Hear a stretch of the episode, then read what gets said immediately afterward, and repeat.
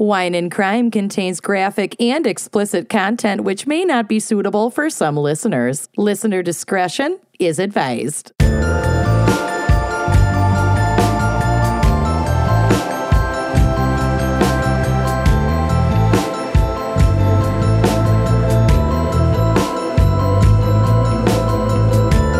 All right, y'all, we are going back to our roots with a Midwest 2020 mini tour.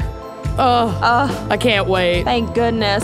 Corn fed entertainment. Tater tot hot dish. Mm, hot Dish 2020. We are going to be in Indianapolis on March 18th, Chicago on the 19th, and the Twin Cities, aka Minneapolis, St. Paul, Ever heard of it? on Saturday, March 21st. Got some more dates, Amanda. What else do we have? From there, we're going to be going to St. Louis on March 23rd and Kansas City, Missouri, Trump, on March 24th. Tickets can be found at our website, wineandcrimepodcast.com. So keep your eye out, get those trigger fingers ready, and mm-hmm. buy them before they sell out, baby. Yes, please.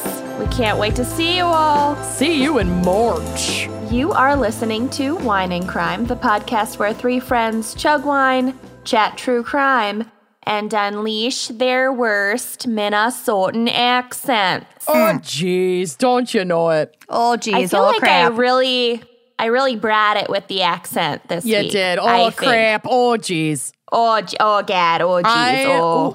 I was in northern Minnesota last weekend and I heard an absolutely earnest, oh crap. Like Oh, yeah. outside of the VFW. Meat raffle. It was so good. Yeah. I said the word walleye completely Oh, yeah. organically. It was so flat. Mm-hmm. I was like, wow, that just slips right out. I ordered walleye chowder mm. at the restaurant we ate oh. at, and my God, was it good. If you're ever finding yourself seriously hardcore, if you're ever finding yourself in northern Minnesota, like in the Ely, Grand mm-hmm. Marais area, go to Poplar House Restaurant. It is mm-hmm. exquisite. And it's like your Northwoods dream mm-hmm. cream. How are their It walleye so tacos? Uh, they had a walleye po' boy, and it was oh. phenom. oh. Honestly, it was some of the best food I've ever had. It was so good. Mm. So good. Their cocktails, oh, I had a spruce margarita that had like locally foraged spruce, like little twigs in it as Twigs. garnish. Zach gorgeous. recently bought a bottle of gin here in South Africa, and it's called Indlovu gin, which Indlovu means elephant. And um, we chatted with the the guy at the store who was like selling it, who's really into all of his different you know specialty boozes, and it said like elephant foraged plants like Ooh. plant infusions. We were like, what does that mean, elephant foraged? And he was like, literally, they're pulling berries out of elephant poop and cleaning them and infusing them in the gin. okay. I was totally on board until that last part. literally, elephant poop gin, you oh, guys. Oh, I pictured the elephants like with little baskets on their backs and they'd pick the berries with their trunks and then put them in their baskets. Well, basically, if their baskets are their mouths, Baskets, bowels, same thing. Mm-hmm. Nah. what's in your basket? Okay. I hate it. Who are we? Okay, wait, before. oh, I'm right. Kenyon. I'm Lucy, probably. I don't even know anymore. I'm Amanda. What even is a podcast? Everything is dust. okay, and before we get to the rest of the episode, I have an announcement. I'm not pregnant, don't ask. Ugh, stop doing this to me. you, you two already know this, but it's now official, so I can announce it on the pod. But in June, Zach and I will be moving back to the States, oh, thank God. Bringing all of our elephant poop gin with us. Which means more live shows. Well, that means a lot more live shows in the US, you guys, because I will be physically around and not having to deal with a 16 hour flight. I can't wait. And I'm going to be moving to Louisville, Kentucky. Kentucky woman. Woo! She got to know you. She gets to own you. This is truly the greatest fit of all time. Really, really excited about the mint juleps and the hats. You are a southern woman at heart. You're gonna be a horse I- girl before you know it. Oh, I know. man. With her back. Right? I think I want to. So anyway, uh, very, very excited. I don't really know anybody in Louisville. So uh, Wine Coven, if you're there, let's hang out. Send me an e- send an email Yes. to the wine and crime podcast at gmail.com and we will hang out after June. Oh my gosh, I'm so relieved that this is out there now because it's been so hard for me not to say anything. I know. We've dropped and you'll like, like, little hints. mention Louisville, and I'll be like, "You're gonna nope, can't say it." Nope, nope, nope. it's finally official. It's a fish. Moving So to Kentucky, exciting. the deep, Congrats. deep south. The deepest South. Your vote is gonna matter. Yeah, well, we got to ditch Mitch. So, Yep. Mm. yeah. Anyway, so that's my ah, announcement. So exciting. Such a good butt plug. Woo! All right, now let's move on to this week's topic. This week, we have a topic brought to you by the very special fan picker, Carrie Hammond. Ooh. Thank you so much, Carrie. Carrie. Carrie has selected a topic that aligns with their first name. So, what do you mm-hmm. think of when you think of Carrie? Yeah. I think of That's with not my a crying back. dog. I can't carry that. Well, this is more with Amanda's thought. So, this, the topic is horror homicides. I have been waiting to thrive in this role. I love horror movies so much. Mm-hmm. I do not. So, I was a mm. little bit lost, but I think I pulled it out. That's what she said. I'm so excited. Thank you, love it. Carrie. And what is our wine crime pairing for horror homicides? We are drinking Winc Wine Club's Sans Script Syrah. Since, you know, when you write horror, you might be pulling from reality and moments might go off the script. Oh, Done. Made it fit. Fits like a glove. Uh, This is a feature of Winc Wine Club, and I, I we have not drank this particular Syrah before. It's a 2018 Syrah that they're featuring. And it looks really amazing, like all their other wines. They're an online wine club that literally sends wine to you, no pants required. It's the greatest thing that's ever happened since wine was invented millennia ago. Mm-hmm. And you can become a member or simply shop a la carte from their amazing inventory of wines. But membership is amazing, and I highly recommend checking them out. So you should go to trywinc.com forward slash gals. That's T R Y W I N C dot com forward slash gals. They'll teach you a little bit about wine if you're kind of new to wine and you don't have a lot of confidence in what to pick. They literally have like a flavor quiz that will help you find wine that's good for your palate. I mean, it's awesome. They just walk you through it. It's incredible. and they're international wines. They've got a lot of wines out of California, but they've got Italian wines, French mm-hmm. wines, Spanish, African wine, Argentinian, New Yeah, Zealand. they, it's mm-hmm. amazing. They have a huge, beautiful inventory.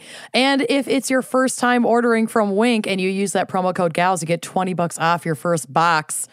And if you put more four or more bottles into your cart, which will be so easy to do, don't even worry about it. They take care of the shipping. It's amazing. Mm-hmm. So mm-hmm. try trywinc.com forward slash gals, 20 bucks off your first box. Treat your wine seller. Um, this wine in particular is a medium bodied, fruit forward Syrah with a flawless dry finish. It really sticks the landing. It's a real final girl of a wine. See what I did there? Anyone? No, No. Any horror get it. buffs? The final girl in a horror movie is like the last survivor. Like that last Oh. scene at the end of Ch- Texas Chainsaw Massacre where the girl's like covered in blood, screaming, running down the street, trying to get someone to pull over and help her. She's they the get final her girl. Anyway. I only saw like the first five minutes of that movie, and then I just made out with someone the rest of the time. So Great. I'm I showed it to all of my classes in China. They Yes, were you did. Too young. Uh, you're a monster. So this wine has tasting notes of blackberry, cocoa, eucalyptus, and plum. I personally love Syrahs. They might be like my second choice to Grenache, honestly, because they're juicy and approachable and fun alternatives that take you kind of out of your like Cabernet, Merlot, Pinot Noir comfort zone without sacrificing the flavor notes that you love in a medium bodied red. It's mm-hmm. super, super versatile when paired with food. So it can work with anything from like spicy barbecue, delish, to pasta with cream sauce. Like all things that mm. I love. A thick soup is going to go well so with Syrah. hungry. Oh God. Yeah, I know. I am too. Um, it's a super dynamic character in the horror story that is your life. Oh God. this bottle clocks in at 13.7% ABV and it is a popper. So you should reach for your nice pop wine key or purchase one at wineandcrimepodcast.bigcartel.com to get this sucker open. And then you can also use it to defend yourself against some horrible monsters that I'm sure we're going to be talking about today. Ooh, I bet someone has defended themselves with a wine key in a horror I movie. I guarantee it has happened in reality and in film. Actually, like a vineyard with like a wine tasting cellar or cave would Mm-hmm. be like a really good set for a horror movie. Agreed. Let's write it. write this. Let's do this. Uh, Yep. But before we write our own horror movie that will absolutely flop at the box office, let's pop this bottle open. it's going straight to Hulu. Don't kid Yeah. yourselves. Not even. I wish. if we got it straight to Hulu, that would be a win. Yeah, true. It's going straight to YouTube or self publishing. okay, here we go. Straight to TikTok. Oh, no. Oh. Horrific pop. Spooky pap. My heart rate is just So sky high. I'm really mm-hmm. excited for Lucy's segment on this, to be honest. Yeah. Let's get right to it. La, what what's our background and maybe psych for horror homicides? Hara. Oh, the horror. okay. So, horror movies have existed in the film genre for over a century, with the first being credited as G- Georges Méliès. Ah, nailed it. Nailed it. 1896, three minute short film, Le Manoir du Diable, or The oh. House of the Devil, or The Haunted Castle. I Did love nail it, girl. Thank you. It's been a while La since I took, Manoir you know, high de school French. Diablo. Man, where? where to men? Ooh la la, La Manoir de Diablo. Eiffel oh, Tower, am I right? Okay. I gotta go. Bye. Au revoir. Kenyon has taken her own eyeballs out of her head. And yet can still hear. So I'm shoving them into my ear sockets. So Méliès had first achieved fame as a magician. So he partook in the turn of the century trend of extremely primitive special effects, basically magic tricks on camera to inspire fear and terror in the audience. And these They're were illusions, Michael. and these were called trick films. What was that from? Illusions. That's from That's from Arrested Development. Arrested Development. Oh, okay. Gob, Job. so good. They're illusions, Michael. So this is from Wikipedia. In his autobiography, Méliès recalled a day when he was capturing footage on a Paris street when his camera jammed. Frustrated, Classic. I know. Frustrated, he fiddled with the hand crank, Classic. Fixed the problem, and started shooting again. When he developed the film later and played it back, he discovered a new trick. The shot started with people walking, children skipping, and a horse drawn omnibus uh, trundling up the street. Omnibus workers trundling up the street. Then, in, in the blink of an eye, everything changed. Men turned into women. Children were replaced by horses. And spookiest of all, the omnibus full of workers changed into a hearse. Oh, I like that. Yeah. So, because of this, Méliès had found a way to perform actual magic with editing to fool an audience and pull off illusions he'd never be able to do on stage, and thus the birth of trick films. That's amazing Wow, that that's so literal cool. film editing was an accident. Yeah. Oh, yeah. But no one thought of it at Yeah. all. Uh huh. Yeah. Well, at least this was what it's credited for. I mean, who mm-hmm. knows if this actually happened before this It's guy, real. but Stop ruining that's what we're going to go with. Yeah. Oh, and one amazing trick film that I discovered was called The Big Swallow, which came out in oh, that is a trick. 1901, in, in which a man appears to try to swallow the audience. That's a trick Oh. I refuse to master. I prefer to spit myself, but mm, the big spit. big- 1902. The big finish in your own belly button like a gentleman. the big why is my face down here? We've been married for a decade. It's I've not your birthday. I want to write the big it's not your birthday. Okay, so beginning in 1910, studios began releasing films based on Gothic literature like Mary Shelley's Frankenstein's Monster, Jekyll and Hyde, and Dante's Divine Comedy.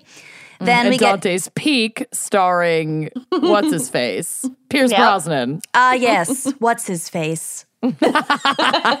Beloved his- actor and storyteller. What's his face? What's his face should have an IMDb. oh my God. You know that guy from that thing. You know. Yeah, You know. Joe Geronimo.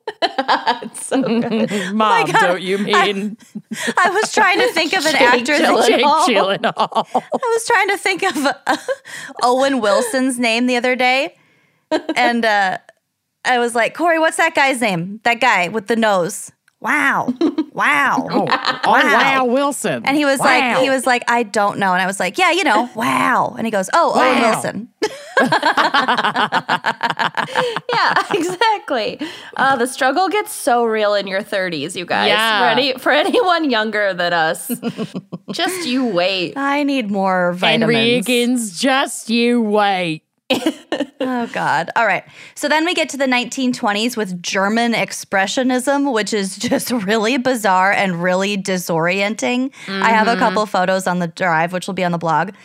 Um, so an example of this is Robert Wiene, which by the mm-hmm. way is Wiener without the R.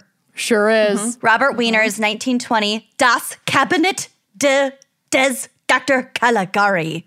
Nailed it. Um, so this film exhibited a unique style with settings painted onto canvas backdrops, and so they appeal, appeared like weirdly distorted in a lot of scenes. Um, ca- caricatures of narrow streets, misshapen walls, rhomboid windows. So like they're not square in that they have right angles. Like it's a four-sided object. You know, it's four-sided, but it's like We off. watched this in a film class on like a large screen because this film class had like a massive projector and it was pretty incredible honestly when you think of all the like craftsmanship that goes into creating these illusions before the era of like special effects as we know them today. Right. it's pretty incredible to watch. It was really cool. I recommend it. So they would like the director would like uh, paint light and shadows, like paint it directly onto the set. Mm-hmm. So like when mm-hmm. as the camera moved and the shadows like maybe didn't, it's just really mm-hmm. it's just really disorienting. Hmm. So kind of cool, but that but that qualifies as a horror film as we're oh, discussing Oh, the history and development of horror. Okay. Um, so Nosferatu, is that how you say it? Yep. Yeah. was the first vampire themed movie released in 1922 and vampire the vampire theme for a long time was like the most prevalent theme Yeah. of horror movies lots of vampires also Good. nosferatu is the inspiration for basement boy oh, There you go. okay And also, what I'm going to name my first child. Hundred percent. And if you have not seen the movie What We Do in the Shadows, Oh, you have to it's watch so it. funny. It's so good. so kenyon will have nosferatu i'll have damien damien Mm-hmm. faye And I'll have Mm-hmm. money because I'm not having kids. Damn it. oh, I'll also have sleep and free time. kids are cheap if you again. just kids are cheap if you just lock them in the basement Yeah. I'm just Still going to drop mine mine 'em. off at Amanda's house unannounced. and be Too like, bad I'll be out of town. I I'll be need, traveling I the need a minute. I'm moving to Africa. I my miss turn. it. I'm going back. Oh my God. Okay, so Nosferatu was released in 1922. The following year, Universal Pictures released the first of their monster movies um, with The Hunchback of Notre Dame. And more followed for the next 30 years. Like Universal Pictures monsters are, they, they made a splash, let's say. Um, so those include Frankenstein, the Mummy, the Invisible Man, Dracula, Wolfman, all those. All the good ones, all the classics. All the classics. So then we go through the mid century with Hitchcock and Vincent Price and Shirley Jackson and Roman Polanski and like ghost centric Japanese horror films. Um, then we have splatter films, not to be confused with spatter films, in the mm. 1960s, which were like a precursor to torture porn movies with like quote unquote theat- the theatricality of mutilation and the mm. vulnerability of the human body. yeah. So, like, ugh, yikes. That started in the 60s. And lest we forget Hanna-Barbera's Scooby-Doo, Where Are You? Hmm. Yes. That was like, you know, more digestible horror for the kiddies. Mm-hmm. Uh, the- There is a really, really, really cool movie by Alfred Hitchcock called Rope that was filmed on like this soundstage that was almost built like a theatrical stage so that the entire movie can be shot in one take. oh, And it's amazing. And like the way these cameras worked back then, you had to physically change out the film pack in the camera. So he would do this cool camera trick where like he'd zoom in on the back of a character and then in that like 3 seconds of black screen, there's literally like a PA changing out film so it can quickly just keep rolling on a new film. That's nuts. It was it's so cool. That's neat. It's such a cool movie. So check that one out too. yeah. Sorry, this like gives me a huge boner because my dad and I used to watch like old horror movies on like Turner Classics where they'd Oh, give yeah. you like all this background on how they did certain things in the movies. It was like our Mm-hmm. favorite thing. So I just like lose my bladder every time we have we get to talk about stuff like this. It makes me so excited. I'll Take never, it so away. I've cool. basically never seen any of these. I love it. I'll never forget watching Stormy Weather with your dad. The best. So good. Lena Horne. We watched The Lady Vanishes. Yeah, we in- did. And then reenacted sure- it in well, your 'cause basement. my dad had that like massive cassette, like VHS uh, collector's Yeah. edition of like everything Hitchcock ever did. He loved Alfred Hitchcock. my Hitchcock. grandma had the same thing. I don't think it was exclusively Hitchcock, but I remember seeing The Tingler, which was one of those really bad special effects, but like really actually terrifying. The Birds, one So of my good. favorite movies. the Birds on VHS is how it is meant to be watched. Oh yeah, like in a damp basement. yeah. it's like vinyl versus like Yeah. Mm-hmm. digital. You gotta get it on VHS. You got to adjust Oh the my God. tracking and buckle up. Okay. So, the 1970s and 80s saw horror films turn from classic to modern, depicting aggressiveness and ruthlessness, plus more artistic qualities and societal themes. So, this was like the golden age of American horror films. Mm-hmm. Um, more and more films featured everyday settings with more of a dystopian worldview and occult themes. So, think The Omen and Rosemary's mm-hmm. Baby. Mm-hmm. Um, Which we have talked about on the podcast. We did an mm-hmm. episode that involved Rosemary's Baby. I can't remember what. and The Omen. Well, and even Yeah. like It was Hollywood it? Curses or whatever. Yeah, yeah, yeah, yeah. Mm-hmm. And it's like, I think it's like Night of the Living Dead or even Dawn of the Dead, where it's like a zombie apocalypse, but like in a mall.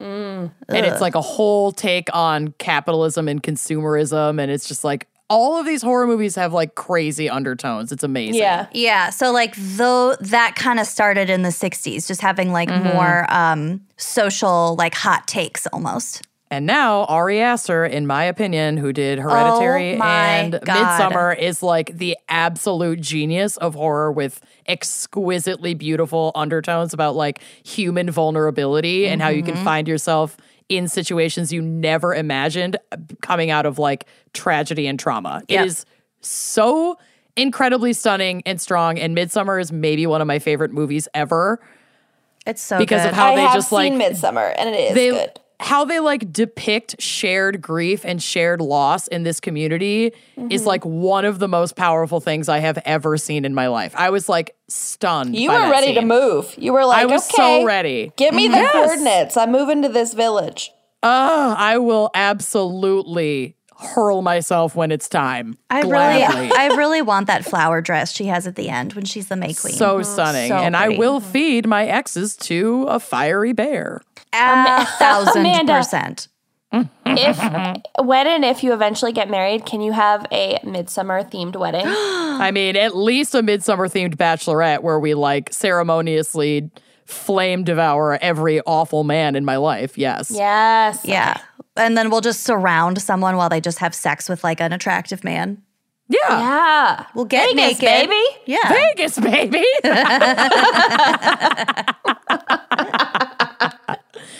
anyway, sorry if you haven't seen Midsommar and we basically just spoiled the entire movie. Love you. It's so good. It's fine, but also if you haven't seen it yet, what are you doing? So the 70s also saw the subgenre of comedy horror. So like Bride of Frankenstein, Rocky Horror. So good. Mm-hmm. Comedy Young horror. Mm-hmm. Frankenstein, Mel Brooks, another one of my favorite movies of all time. Mm-hmm. Oh, I think that's what I meant by the Bride of Frankenstein. I meant Young Frankenstein. Probably. Gene Wilder is so brilliant in that. It's like not even fair. So lots of classics came along in the 70s and 80s, like Jaws, The Shining, Carrie, Carrie Hammond, mm-hmm. Polter, mm-hmm. Mm-hmm. Poltergeist, and John Carpenter's Halloween, which ushered in slasher films. Yeah. Not my favorite genre of horror, but I appreciate a lot of the 70s and 80s classics. I'll take it. In the late 80s, audiences seemed to start wanting more safe material, um, particularly on television in the form of soaps and sitcoms and like Lifetime movies. Uh, the 90s were sort of an in between phase for horror, but we did get such gems as Misery, Friday the 13th, Yes. Oh my God, Misery is so brilliant. Misery is awesome. Candyman, which is uh, horrifying, Child's Play, which like. Love the Chucky franchise. I don't so understand how a doll could like kill a person. Just kick it. Okay. Listen, Um the Shannon. don't yeah, do not upset the Don't Shannon like it. that. You fucking take that back. The Shannon is still safely at Bill's house because I refuse to have it in my home. If the Shannon comes after me, I'll just sick Tressa on her because I too have a haunted doll and she's on my side. Hmm, for now, I don't think she's going to appreciate how you're talking about dolls No, right she's right here. Yeah, I know. She's fine. Oh my word. also, Scream, an interview with a vampire. Hello, long-haired Oh. Brad Pitt. I loved Interview with a Vampire. Oh, Me very good. Now, It's time for a rewatch. Should we have a night off? If we have a night off on tour, can we have an interview with a vampire sleepover party? The three I of us? watched it like two weeks ago, but I'm down. Great. Yes. So Thank you. Love you both. Here's another um, quote from Wikipedia. Two main problems pushed horror backward during the 90s. Firstly, the horror genre wore itself out with the proliferation of nonstop slasher and gore Yup. films in the 80s. Yeah, duh. Super annoying oversaturation of a not very strong genre anyway, in my opinion. Mm-hmm. Right. Secondly, the adolescent audience, which feasted on the blood and morbidity of the previous decade, grew up, and the replacement audience for films of an imaginative nature was being captured instead by the explosion of science fiction and fantasy films, courtesy of mm. the special effects possibilities with advances made in computer generated imagery. That Examples. now just like don't hold up at all. no, but it was like fucking do. rad when it first it came was. out. It definitely was. Um, so examples of these CGI movies include uh, like Species, Anaconda, Oh, I loved Anaconda. Blade, Deep Rising, House on Haunted Hill, one of my fucking favorites, Sleepy Hollow, and The Haunting. So I have seen one of those. Um, also Ghost Ship. oh god, That movie is so bad, but the f- opening sequence is like one of the best opening sequences in all of horror history. never seen It's so good. won't because There's like I it's already like know it's from horrible. the it's from the 90s. It's like the I don't even remember exactly what happens. It's like it's back in time and there it's like this old timey kind of like a Titanic There's a ship with ghosts. ship with people mm-hmm. on it, like well dressed. They're at like a ball. and like mm-hmm. something goes wrong on this ship and like a support wire snaps and like swings through this ballroom full of people and cuts all of them in half and they're like all still alive as they realize they're slowly separating and then they all fall to the ground dead and it's the coolest shit ever it's so good. So and then the rest of the movie is like terrible. It comes back to like present day where they're basically like a crew that has to go and re- recover this Find the heart ship. of the ocean. basically the ship that's been abandoned just floating around for like millennia and then obviously they encounter ghosts when they get on there. But like the rest of the movie's garbage but the Hmm. opening scene is so fucking good. Youtube it. It's probably on YouTube. or don't. Or don't. do whatever you want. I just love it Okay, so to finish out this quote, to reconnect its audience with its audience, horror became more self-mockingly ironic and outright parodic, like parody, especially in mm-hmm. the latter half of the 90s. So Peter Jackson's Brain Dead, uh, which is also mm-hmm. known as Dead Alive in the United States, but I mm-hmm. guess it was called Brain Dead, took the splatter film to ridiculous ex- excess excesses for comic effect. Wes Craven's Scream movies, I which started in Scream movies. 1996, featured teenagers who were fully aware of and often made reference to the history of horror movies and mixed ironic humor with the shocks. Um, this says, despite Scream 2 and Scream 3 utilizing less of the humor of the original until Scream 4 in 2011, and rather more references to horror film conventions. The first Scream was so fucking good because it was Yeah. like, f- it was funny. Like, Yeah. Oh. and with all Yeah. the parodies afterwards. and it had like everyone we love like it had courteney cox Yeah. Drew it had- Barrymore. yep mm-hmm. drew barrymore it had fucking david arquette and what's her face from the craft And that mm. guy. That guy hot- from that thing. What's his men face? take my scars what's that chick's name Owen Wilson. No, shoot, this is gonna kill me. Well, just her name Google is it. right on the tip of my tongue. I'm gonna. I'm Google it. Googling it. Um, so along with I Know What You Did Last Summer, another Oh, classic. love that movie. And Urban Legend. Jennifer Love they, Hewitt. they reignited the dormant slasher film genre. Mm-hmm. So these films were like able to look at themselves and just make fun of it, but like that didn't really diminish. Skeet Ulrich. I'm thinking of the female Oh. lead, Jesus. The girl from The Craft who has the scars. Rose McGowan. No, the scars. It starts with an N. Her eyes are always like squinting. I keep wanting to call her Nadine, but it's definitely She was in Party of Neve Five. Campbell. Yeah. Neve Campbell. Neve Nadine. Campbell. Matthew Lillard. yeah. She looks like there's always a fan blowing in her face. Mm-hmm. Liev Schreiber. I forgot. Oh yeah, big Yeah. time. Yeah. All right. Sorry that I just screamed Skeet Ulrich in the middle of you. That's fine. I'll get you back. Skeet, skeet, My skeet, second skeet, child. Ulrich. Nosferatu and Skeet. I can't My wait for son. Don't name a Nosy child and Skeet. Yes, name your child Skeet. Yes. You're gonna he's gonna have his own special blanket called a skeet blanket. No, oh. I'll knit it for him. I'll knit baby Skeet a Skeet blanket. Amanda's gonna start an Etsy shop of just handmade skeet blankets. Super absorbent. yep. Okay. I love it. All right, I'm moving on. The 2000s started out strong with my personal Yeah. favorite, American Psycho. So good. My favorite. Plus a whole hell of a lot of sequels, which fucking stop. I don't mm-hmm. like sequels. We also saw mm-hmm. a lot of non English language films becoming popular in the States. Uh, so, like mm-hmm. Guillermo del Toro and others, many mm-hmm. others. Get it. What Lies Beneath came out in 2000 and holds a special place in our hearts. We're obsessed. Oh, I've seen that movie upwards of 25 times. oh, yeah. Easily. Yeah. Easily. Uh, It's so Bill and I good. just rewatched it like a month ago. Holds up a thousand percent.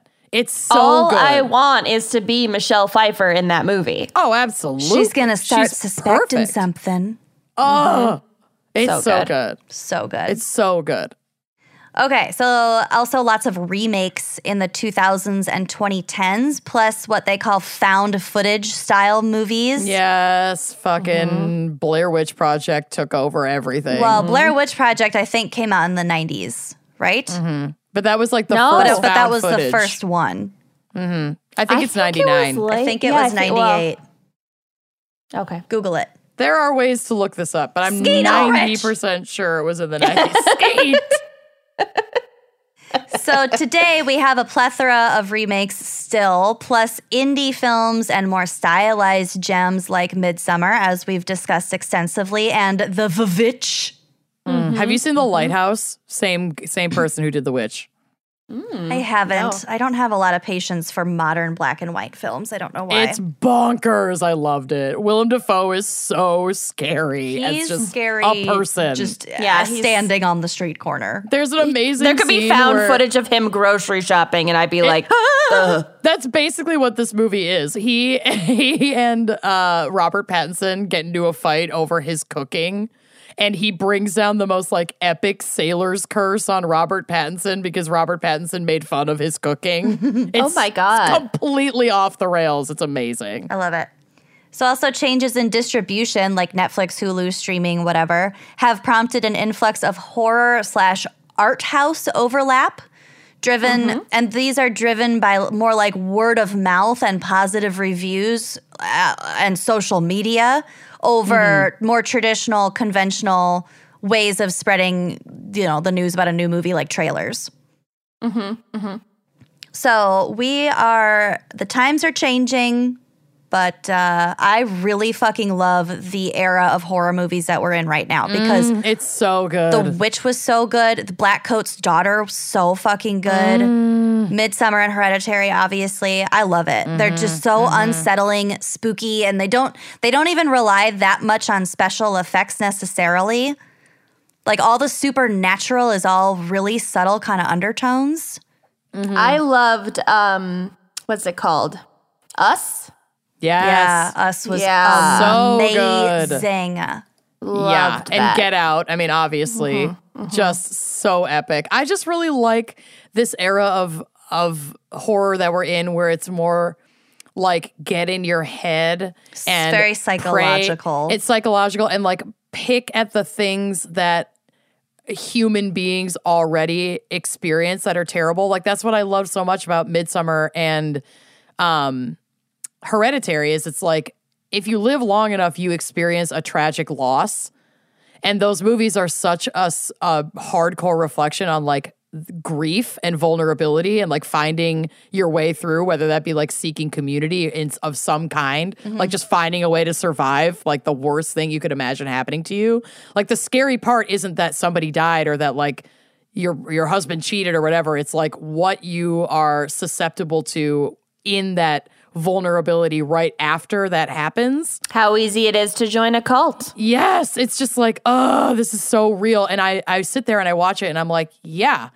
I I could see myself if I were surrounded by a group of people who were not just like sympathizing with my grief but like feeling my pain and expressing it with me, I could see myself like fully devoting myself to that community because All they're going through that thing with me. I just like f- connect Keep to us it so updated hard. on the chat on I how you're doing. it's so good. It's also all of these movies they they're very layered. So you can mm-hmm. watch the same film three or four times and come away with like a different perception of it every time. They're just mm-hmm. smart. It's fucking mm-hmm. awesome. anyway so here's a fun list of subgenres for horror film. We got action horror body horror so like The prop comedy of horror. manipulation of a bo- of a bot. Like the scary part is like how bodies are. If that makes sense. Okay. Body horror, comedy horror, cyber horror, folk horror. So like uh things about folk history, like the Wicker Man, maybe. Like old, like older rituals, sort of being brought into the modern sphere. Okay. Love it. Found footage, which we touched on. Gothic horror. Um, so that would be like Frankenstein. Holiday horror, like the, all the fucking Valentine's Day and Christmas Love. and L- St. Patrick's Day, like Halloween. Halloween. But there's just like all these fucking horror movies about different holidays. It's absurd. But anyway, that's its own subgenre. Um, horror adventure. So like when people go to like an island and then it turns out there's a bunch of cannibals living on the island and they have to, you know, Sweet. exotic locale. uh, horror drama, horror thriller, natural horror, psychological horror, science fiction horror, slasher horror, splatter horror, superhero superhero horror, supernatural horror, teen horror, and zombie films. Nice. I like about half of those, I would say. So good. I think body horror is really creepy. I wonder if like, I like human zombie centipede, movies. human centipede might be something like body horror, and also like I love that horror. movie. I think that is uh like a body horror thing, like Yeah. exploding heads and having Yeah. to eat things that are disgusting, being sewn to someone's asshole. Yeah. Yeah. I'm here for it. So, to wrap this up, I got a little bit of psychology for us. There is an actual thing called neurocinematics, which is the subconscious effect of movies, like horror movies, on the brain. So, studies have shown that audiences sit particularly still while watching horror movies. Mm. I don't. I'm writhing around. um, and that they experience the excitation transfer process or ETP, which causes a physiological a physiological arousal. So your heart rate, your blood pressure, and your respiration all increase. And the effects on audience members who report that they enjoy watching these kinds of films um, the, the the effects on those people are similar to the joy of hanging out with good friends, but like even more intense. Mm-hmm. Like there's It would a be such a good like marketing technique to have there be like a blood pressure Oh, yeah. threshold to like enter a horror movie. Like you're not allowed to enter if your blood pressure Yeah, is already go over a certain it, thing yeah. because like it's too dangerous. Yeah, it's like how uh, if you go to a haunted house where you have to sign a waiver, it psychs you up to already believe it's going to be the scariest experience ever, and then it's like not actually that scary. yeah. I'm pretty sure. I think I don't know if it was like The Shining or some movie back in the 60s or 70s or some a while ago. They kind of tried that. Like part of mm-hmm. their Mm-hmm. I know marketing technique been- was like, don't Yeah. don't come see this movie if you have if you have a heart symptoms. condition or yeah, mm-hmm. Yeah. So it's been done, but Yeah. And I don't mean I'm not I don't want to like promote discrimination. I just meant as like a sh- shitty marketing technique. Uh-huh. oh yeah, it's definitely been done. Mm-hmm. Like a, a mm. certain versions of that. yeah. The show. Um, so only about 10% of Americans enjoy the psychological rush that felt immediately after watching a horror movie. And those who do not low. enjoy it, those who do not enjoy it can feel emotions linked to those of PTSD. So it's not like there's 10% and then there's 90%. There's obviously a sliding scale. It's a it's a spectrum. but 10% of Americans like feel this intense rush of of joy after having watched a horror movie. Weird. Cool. So, jump scares, use of negative space, music, use of mirrors, and tight framing are just a few examples of ways directors build tension and therefore anxiety to heighten the fear and excitement in the audience. Physically, long durations of low frequency sound can affect a person's sleep and like therefore their mental well-being, like just their like mental like cognitive stability. Um, the body can tense up as a reaction to stress perceived because of cognitive dissonance when viewing a horror film. And sleeplessness is the primary physical effect of this type of fear, but of course, it depends on a person's personal experience and how they may be reminded of traumas in their own life.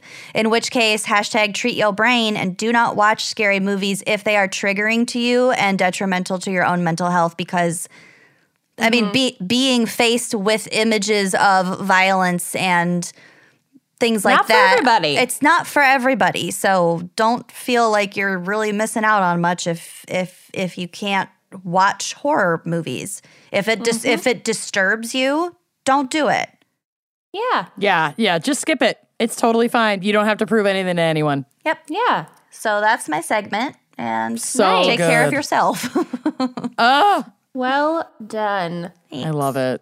I want Right, should we- popcorn for this episode. right? Sh- oh, I have raisinets actually at home. Um, should we hear a quick word from our sponsors? Sure. yes, please. Care of is a wellness brand that makes it easy to maintain your health goals with a customized vitamin plan that helps you feel your best today and supports you long term. So set resolutions that you'll actually keep, that you'll be able to keep. Make 2020 the year to prioritize you and commit to staying on top of your health. And instead of that laundry list of resolutions that you don't end up sticking with, Care of can make taking your vitamins and supporting your health goals attainable. Hmm Sure can. So basically, you take a short online quiz and answer some questions about your diet, your health goals, and your lifestyle. You know, we love a good quiz. And Care of will recommend a list of vitamins and supplements specifically for your health needs and goals. And you guys know that I was already really into my vitamins and my supplements. But Care- Oh, yeah. It's a Yeah. fetish. yeah. but Care of made it so easy to know what I should be taking, what was maybe superfluous, like what I didn't actually need to be spending money on, and was already getting enough of from something else. And I just I just really love the the new vitamin plan that I'm on. And my mm-hmm. husband loves Care of's yummy protein powders that are made of real ingredients that you can actually recognize. So not like methylated ugh. Right. um it's Mystery powder. yeah. Instead, it is stuff like organic cocoa, pink Himalayan sea salt. I mean, Love talk about it. delicious. Yeah, it's real stuff. So for 50% off your first Care of order, go to takecareof.com and enter code GALS50. That's G A L S 50. One more time, that is for 50% off your first Care of order. Go to takecareof.com and enter code GALS50 and treat your bod. Treat it. Treat it. You guys know that until Third Love came into my life, I was not a big bra fan. Um, Not a fan. Not a fan. But that has seriously changed because Third Love makes bras that they believe in and that you can believe in. Every bra is backed by their perfect fit promise. So 60 days, you try it out, you wash it, you wear it. If you don't love it, returns are always free. Amazing. Yeah. And I don't know if the two of you remember, but a couple of months ago, I polled you to see if there was such a thing as a comfortable strapless bra. Mm-hmm. And I think the consensus was no. So I was like, you know mm-hmm. what? I know where to find a comfortable bra. Yep. Went to Third Love, got a strapless bra. I, I can't even, it was. It was unbelievable. Perfect. I just ordered a second strapless bra from Third Love because I love my first one so much. I ordered it in a different color. Yeah. And as you all also know, I have two drastically differently sized breasts. Mm-hmm. And even the strapless bra, I don't get that weird, like, cupping line at the top. It was incredible. The other reason why I absolutely love Third Love is that they give back. Third Love donates all of their gently used returned bras to women in need or people with breasts in need, supporting charities in their local San Francisco Bay Area and across the United States. And so far, Third Love has donated over $15 million in bras. That's a lot that. of really comfy bras that are just Yeah, and cupping. bras are not cheap. No, y'all. they they're are cupping not. boobs all over the nation. Yeah. That's amazing. And Third Love knows there's a perfect bra for everyone. So right now they're offering our listeners 15% off your first order. Go to thirdlove.com slash gals now to find your perfect fitting bra and get 15% off your first purchase. One more time, that's thirdlove.com slash gals for 15% off today. Treat your top. Treat it. All right. So, uh, full disclosure, I have not seen the movie that this case inspires. So, I also don't Either intend to see it. Didn't know there were two. Um, Yeah, one's with Ryan mean- Gosling. You should at no, least see that. not Ryan one. Gosling. It's uh, Ryan Reynolds. Skeet Ulrich. Oh, Ryan. Re- yes, it's It's Skeet Skeet. Ulrich. it's Skeet. It's Skeet. I'm just not. I've seen a couple horror movies. I'm just, just really not my thing. But it's an interesting case, so we're gonna get into it. So. Ronald DeFeo Jr., who usually went by either Ronnie or Butch, Okay. my third son's name. no, Nosferatu, Skeet, and Butch No, but also yes. was the oldest of five children of Louise and Ronald DeFeo. The family lived in what would eventually become perhaps the most notorious house in America, a mm-hmm. stately Dutch colonial at 112 Ocean Avenue. There's in, a place on Ocean, On Ocean Avenue. Avenue, where a guy killed his kids too. Is that what that song is about? No. No, not even close. We were both 18 and I felt so right. Sleeping all Sleeping day, all staying day, up all staying up all night. night. Because you're haunted, doy. Yeah, I'd be staying up all night too. Oh my God. In Amityville, New York, which they purchased in 1965. By most accounts, Ronnie's upbringing in the Amityville house was an unhappy one. Ronald Sr. was domineering and aggressive, and many have guessed that he was physically abusive to his children, which would not be a stretch of the imagination. No. Um, so there's not like proof, but it's pretty likely. Um, Louise, his wife, was terrified of her husband. So that's great. Um, That's always a good sign. Mm-hmm. In a in a strong marriage. in a marriage, and she was able to do little to intercede on behalf of her children against Ronald Sr. when he got worked up. By age 18, Ronnie was consistently turning to drugs and alcohol to cope with the stress of his home life. He was a regular user of LSD and would frequently drink as much as a bottle of scotch per day. Wow. Wow. That's a lot of scotch. What with a. LSD. That's Uh, like, wild. How do you uh, function? I Scotch can't even handle- and LSD? A bottle Yeah. of scotch and LSD? mm-hmm. Sometimes it sounds like it. Yeah. Oh my God. That's a Well, lot. it was the 60s. His father gave him a job at the family's auto dealership, but Ronnie rarely bothered to show up. Can you imagine if your car dealer was half a bottle of scotch in and a high on LSD? I mean, the last time I mixed alcohol You'd and get a good hallucinogens, deal. I vomited all over my Celine Dion t-shirt. yeah, I can It's have like two glasses it. of wine and one spliff and be No. puking everywhere. It's not worth it. I don't even know. Ruined a perfectly good Celine Dion t-shirt. I don't think I've ever mixed the two, and I don't want to. You're smart. Hmm. Really? Not psychedelics. Oh, oh, oh, I've never done hallucinogens. Okay. His father, oh, I already read that. Okay. I've never done hallucinogens. His father gave Except for him, his right father now. gave him, his father gave him, His Okay. father, Okay. his father, Okay. his father, his father. Oh, his okay. fa, his fa, his fa, his fa, okay. when is it done?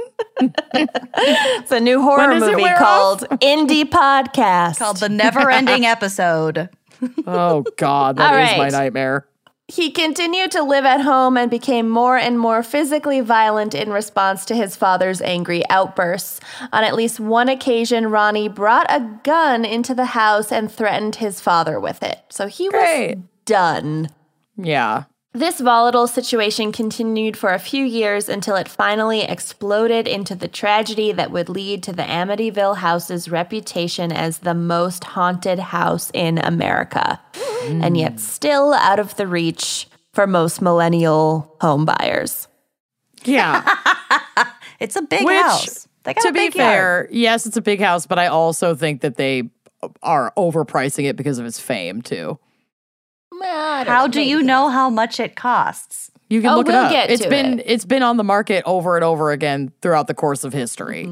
Mm-hmm. In November of 1974, Ronnie was 23 years old. His sister Dawn was 18. The next youngest sister, Allison, was 15. And the youngest brothers, Mark and John Matthew, were 12 and 9. John David, John Matthew, and John Mark. yeah, exactly. They were John like, John. John "Ah, Luke and John John. we're probably not going to have another boy, so we've got to cram two names into this one. On the day in question, Ronnie went to work at his job at the auto dealership, but left around noon, which was again not unusual for him to play hooky like that and just bounce. He went to a local bar where he met up with some friends, and after a few drinks, began calling his family's house from the bar phone, but no one was answering. Just don't let anyone use the bar phone. Okay? Irresponsible bartending, in my opinion. It was the 70s, so that was Don't the care. only phone. But yeah, um, it's unclear who was at home that he was trying to speak to and why, and like why it was so urgent. But he didn't get through to anyone, and he left the bar really frustrated. The next time that anyone outside of the DeFeo family saw Ronnie was when he entered the same bar at 6:30 the next afternoon after completing a full day of work this time. So, like the following day, he went to work, stayed through the whole day, and then went back to the bar, frantically asking patrons for help, yelling, quote, I think my mother and father are shot. Hmm. Which is really weird syntax. Yes, that is weird. Yeah, that is odd. Yeah, I think my mother and father are shot. Very strange phrasing. Not a fan. Creeping me out. Okay, great. Here we go. Yeah, your grammar is really creeping me out, my friend. Uh, yeah. The bar patrons who followed him back to the house became the first witnesses to the horrifying scene that awaited within. Ronald Sr. and Louise, along with all four of the younger children, were dead. All six of the bodies were discovered in the same position, lying Bull. Face down on their beds with gunshot wounds from a high powered rifle that was also found in the house. No me gusta. Both of the parents had been shot twice, while the children had only been shot had only had a single gunshot wound each. Well, a high powered rifle's gonna do some fucking damage. Big time. Mm-hmm. Medical examiners estimated that the family had been killed sometime around 3 a.m. that day. The positioning of the bodies would puzzle investigators as well as true crime and haunted house enthusiasts for years to come. There was no sign of a struggle on the part of any of the family members, and yet there was no evidence that any of them had been restrained or drugged before they were shot either. That's real creepy. So, like, how how do you? Took it. They just lied there face down in their beds and got shot one after the other. Like They how? were haunted. Mm. Or at least hypnotized. Bare minimum. It was aliens. It, It was Invest- aliens. Investigators reported finding no evidence of a silencer being used on the gun. So Mm-hmm. the sound of the first gunshots should theoretically have awakened the other sleeping family members. Right. And sent everybody like scattering in fear. the fact or at least at least sitting up in bed you know like Right. Yeah, something like they were, all sleeping. What is the chance that six people in a family all sleep face down Yeah. In the exact same position. Yeah. that doesn't happen Um, mm, mm-mm. The fact that all six victims had been killed in their beds with no apparent struggle initially led investigators to conclude that it was physically impossible for one person to have committed all the murders alone without at least one family member escaping. But no evidence was ever found of a second perpetrator. Hmm. Even stranger still, no neighbors reported hearing any gunshots. Again, they no evidence of a silencer. But several of them did report being kept awake that night by the DeFeo's dog barking for hours. Yep. I remember that detail from the movie. Based on the decibel level of the rifle found at the scene, the shots should have been heard from a mile away. Yeah. And And, the if they could confirm that they heard a dog, they should have been able to hear a gunshot. Yeah, they had numerous neighbors within clear hearing range, none of whom heard a gunshot. And again, no evidence of a silencer. Wow. Like who would throw away the who would find a way to discard the silencer but then bring the gun back to the house and leave the, the murder weapon at the house? Don't make no sense. Can you even have a silencer on a sh- on a rifle? I have no earthly idea. You must be able to if they keep bringing that up in the investigation. Mm-hmm. Mm-hmm. Right. Like it must. That's there are so many accessories for guns even back in the 70s. Mm-hmm. Like something like that must have existed. There also I know. must be forensic evidence that proves that they were shot while in those positions and not placed that way after being shot. Because mm-hmm. that I could understand then. Yeah, the placement after death would be pretty would make understandable. but And no. that would be really obvious. Right. Mm-hmm. Like, where's all the blood and Exactly. fucking Entry brain matter wounds. elsewhere in the house? Right. So that Right. must all also be pointing to the fact that they were in these positions when they were killed. If this Yes. investigation was done at like the bare minimum of standards. Right. Yeah. Ronnie was brought in for questioning and made numerous frantic attempts to alibi himself and provide explanations for his family's deaths. Um, first, he claimed that he'd been at work when his family was shot, but then this alibi quickly Mm-hmm. fell apart when the deaths were confirmed to have occurred in like the middle of the night, like around Yeah. 3 a.m. Oh, is that why Um, he stayed at work all day? The following day, probably. Yeah, maybe. Among several increasingly absurd stories, he at one point told investigators that a notorious mob hitman named Louis Falini had killed his family and made and made him watch the massacre. But Falini had a solid alibi, and Ronnie was forced to admit that he'd made up this story as well. Mm, yeah. I don't even know how he like came up with the Falini bit. I mean, there's a lot to be said for just like playing into racism in the 70s. Yeah, that's probably true. Yeah. But you just know, like, like, knowing blame who it the, Italian. knowing who the fuck that guy was in the first place. Right. Yeah, I didn't dig into who that guy was and why Ronnie might have even been able to pull that name out of his ass. So mm-hmm. I don't know. Eventually, he admitted to what police had assumed to be the truth all along. He had murdered his entire family. In his confession, he said that, quote, once I started, I just couldn't stop. It went so fast. Wow. Ew, that's also so fucking true. gross. Or a can of Pringles. Mm, oh my God. Yeah. Once I popped, I couldn't stop. It, went, so fast. It, it went so fast. It went so fast. Um, during his murder trial, Ronnie DeFeo's defense attorney entered an insanity plea, claiming that Ronnie had been hearing voices that commanded him to kill his family. But the insanity defense was unsuccessful, and he was ultimately convicted on six counts of second degree murder and given six concurrent sentences of 25 years to life. And here is where things go even more wonky.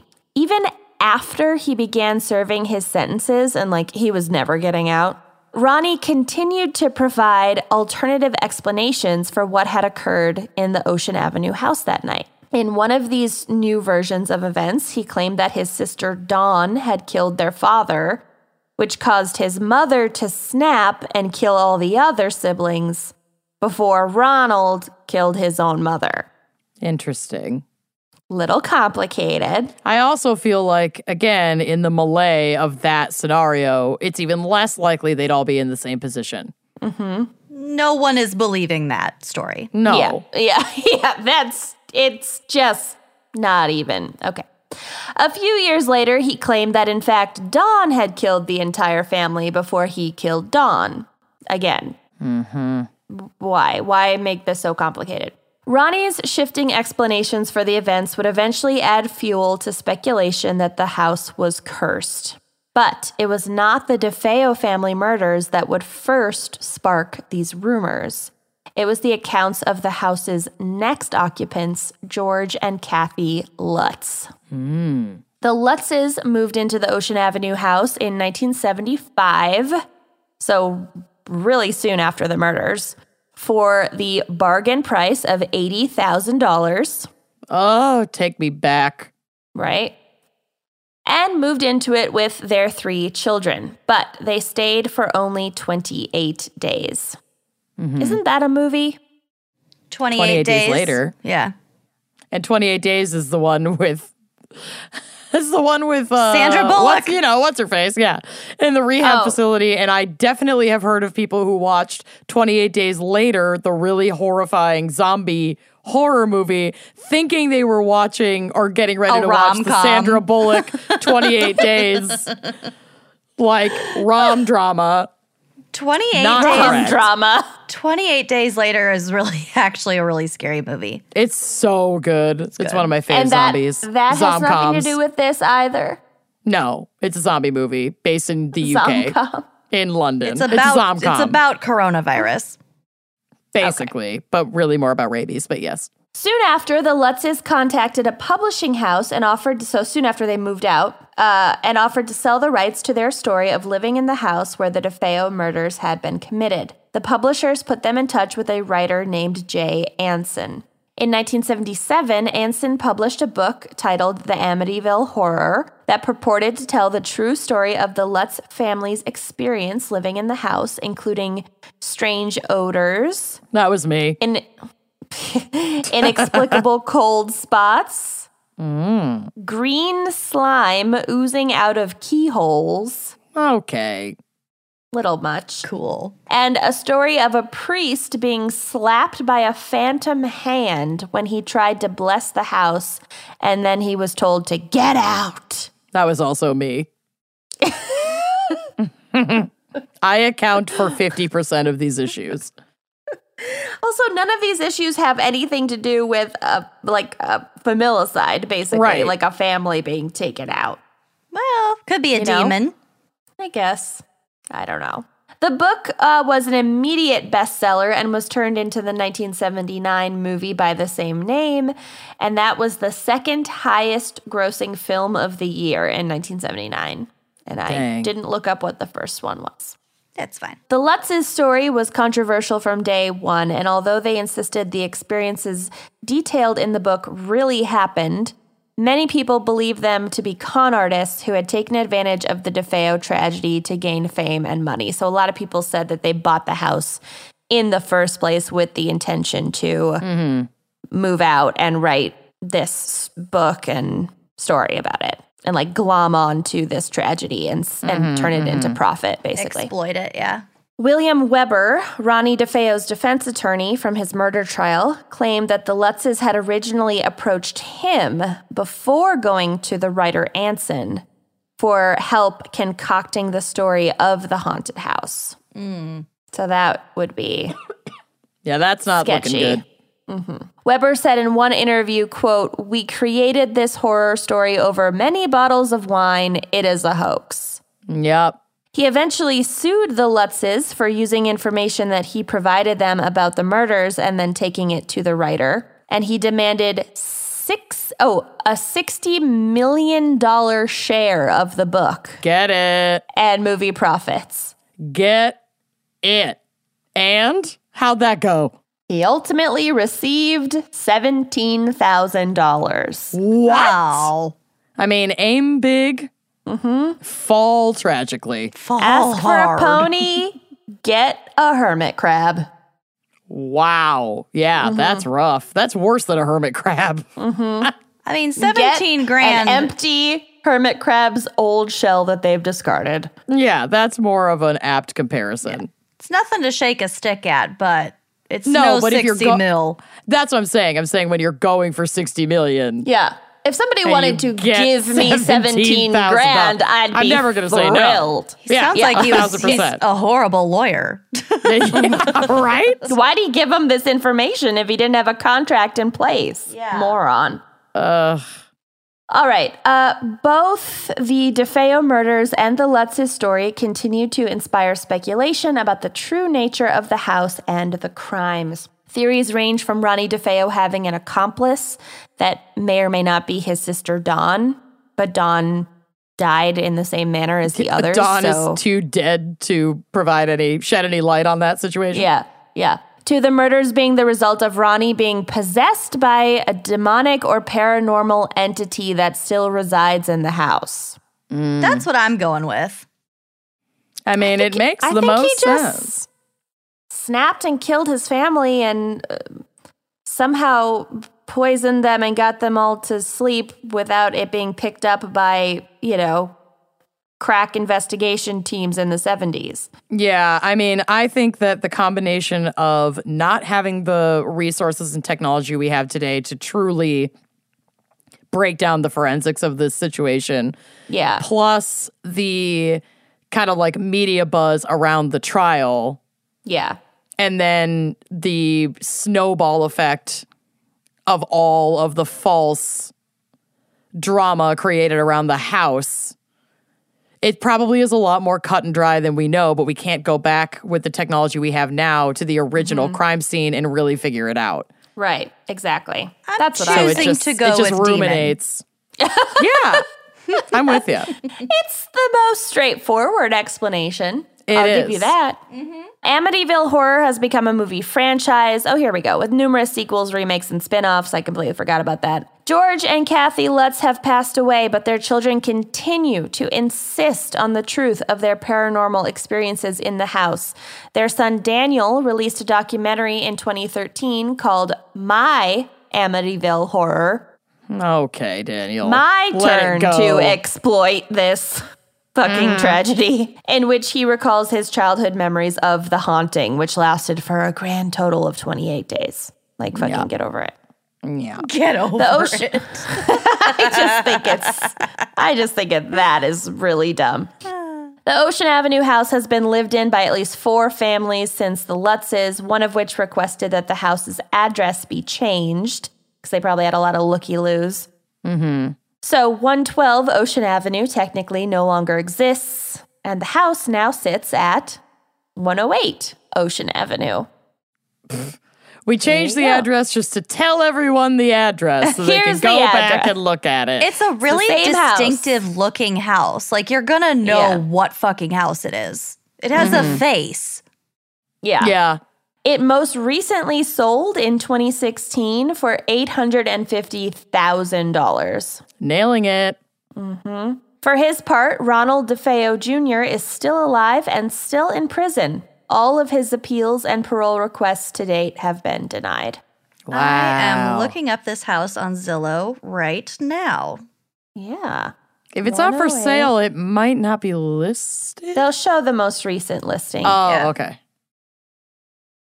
Cool. Nice job. Should we buy this house and make it the wine and crime headquarters? I mean, it's pretty close to a stop and shop, so yeah. I'm here Why for it. That is convenient. Convenience is key. Mm-hmm, Mm-hmm, mm-hmm, mm-hmm, Nicely done. Good job. Thank you. All right. Shall we take a quick break to hear a word from our sponsors? Yeah. Let's do it. Happy Women's Month! MeUndies wants to take a moment and shout out all the women that inspire them every day. And yes, that means you, dear listener. This Women's Month, which should probably be every month, honestly, mm-hmm. it is their mission to motivate all the women around them to embrace and to show up as their full, unfiltered self. MeUndies believes self-expression is so powerful, and they want to encourage all the women to live that every day. In your heart, on your undies. MeUndies thinks you are heroic just as you are. I like that. Mm. I agree. I am fully on board in, to an obsessive capacity with mm-hmm. MeUndies. I have a subscription, so I get like subscriber pricing, which I love. And then I have undies arrive for me and my partner monthly. They just arrive and we get matching undies. and then now all of our underwear matches, and it makes me so happy. Uh, and I just love everything about me undies. And me undies are made for your self-expression and designed for comfort. So you can just focus on being the boss you are in your matching undies with all your friends and loved ones. These undies are size tested on all kinds of bodies and offered a range of sizes from extra small to 4XL. They're also the softest things to ever grace uh-huh. your booty back. It is seriously unreal how soft this underwear is. They're like That's because they're oh Whipped Oh, butter. they're so good. That's because they're made with micromodal, a magical, sustainable, soft as heck fabric made from trees. Yes, trees. That makes your bits feel like they're floating on a cloud. It's super soft. Uh, so, Me Undies has a great offer for our listeners. For any first time purchasers, you get 15% off and free shipping. This is a no brainer, especially because they have a 100% satisfaction guarantee. So, to get your 15% off your first order, free shipping, and a 100% satisfaction guarantee, go to meundies.com slash gals, G A L S. That's meundies.com slash gals. Treat yo booty. Trade it. Get mouth-watering seasonal recipes and pre-measured ingredients delivered right to your door with HelloFresh, America's number one meal kit. HelloFresh makes cooking at home fun, easy, and affordable.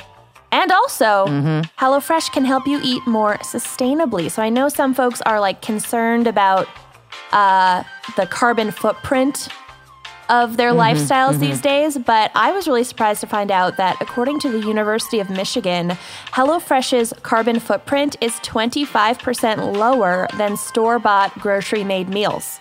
That's amazing.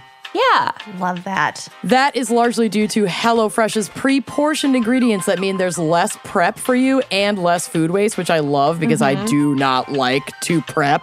Mm-hmm. Or No. waste food. Right. Yeah, or waste food. And I love how much time that HelloFresh saves you. They cut out the stressful meal planning, and a lot of their recipes are ready, like from prep to table, in about 30 minutes. And then there are 20 minute quick recipe options, which are mm. like my favorite to peruse on their website. And I recently made, because it's still cold and wintry here in Minnesota, the creamiest mushroom ravioli. Oh, Stop. Yeah, with Parmesan cheese, heirloom grape tomatoes, uh, like mushrooms. It is the most savory, delicious, bright, beautiful on the plate ravioli. It is so good. I love it. And you can uh you can add a creamy Parmesan sauce. Yes. You're It's- speaking my language. I, I'm literally drooling. It is so, so good. Oh, and that is one of many of their amazing recipes. I am in love with HelloFresh. So go to HelloFresh.com slash gals10, that's G-A-L-S 10, and use code GALS10 for 10 free meals, including free shipping.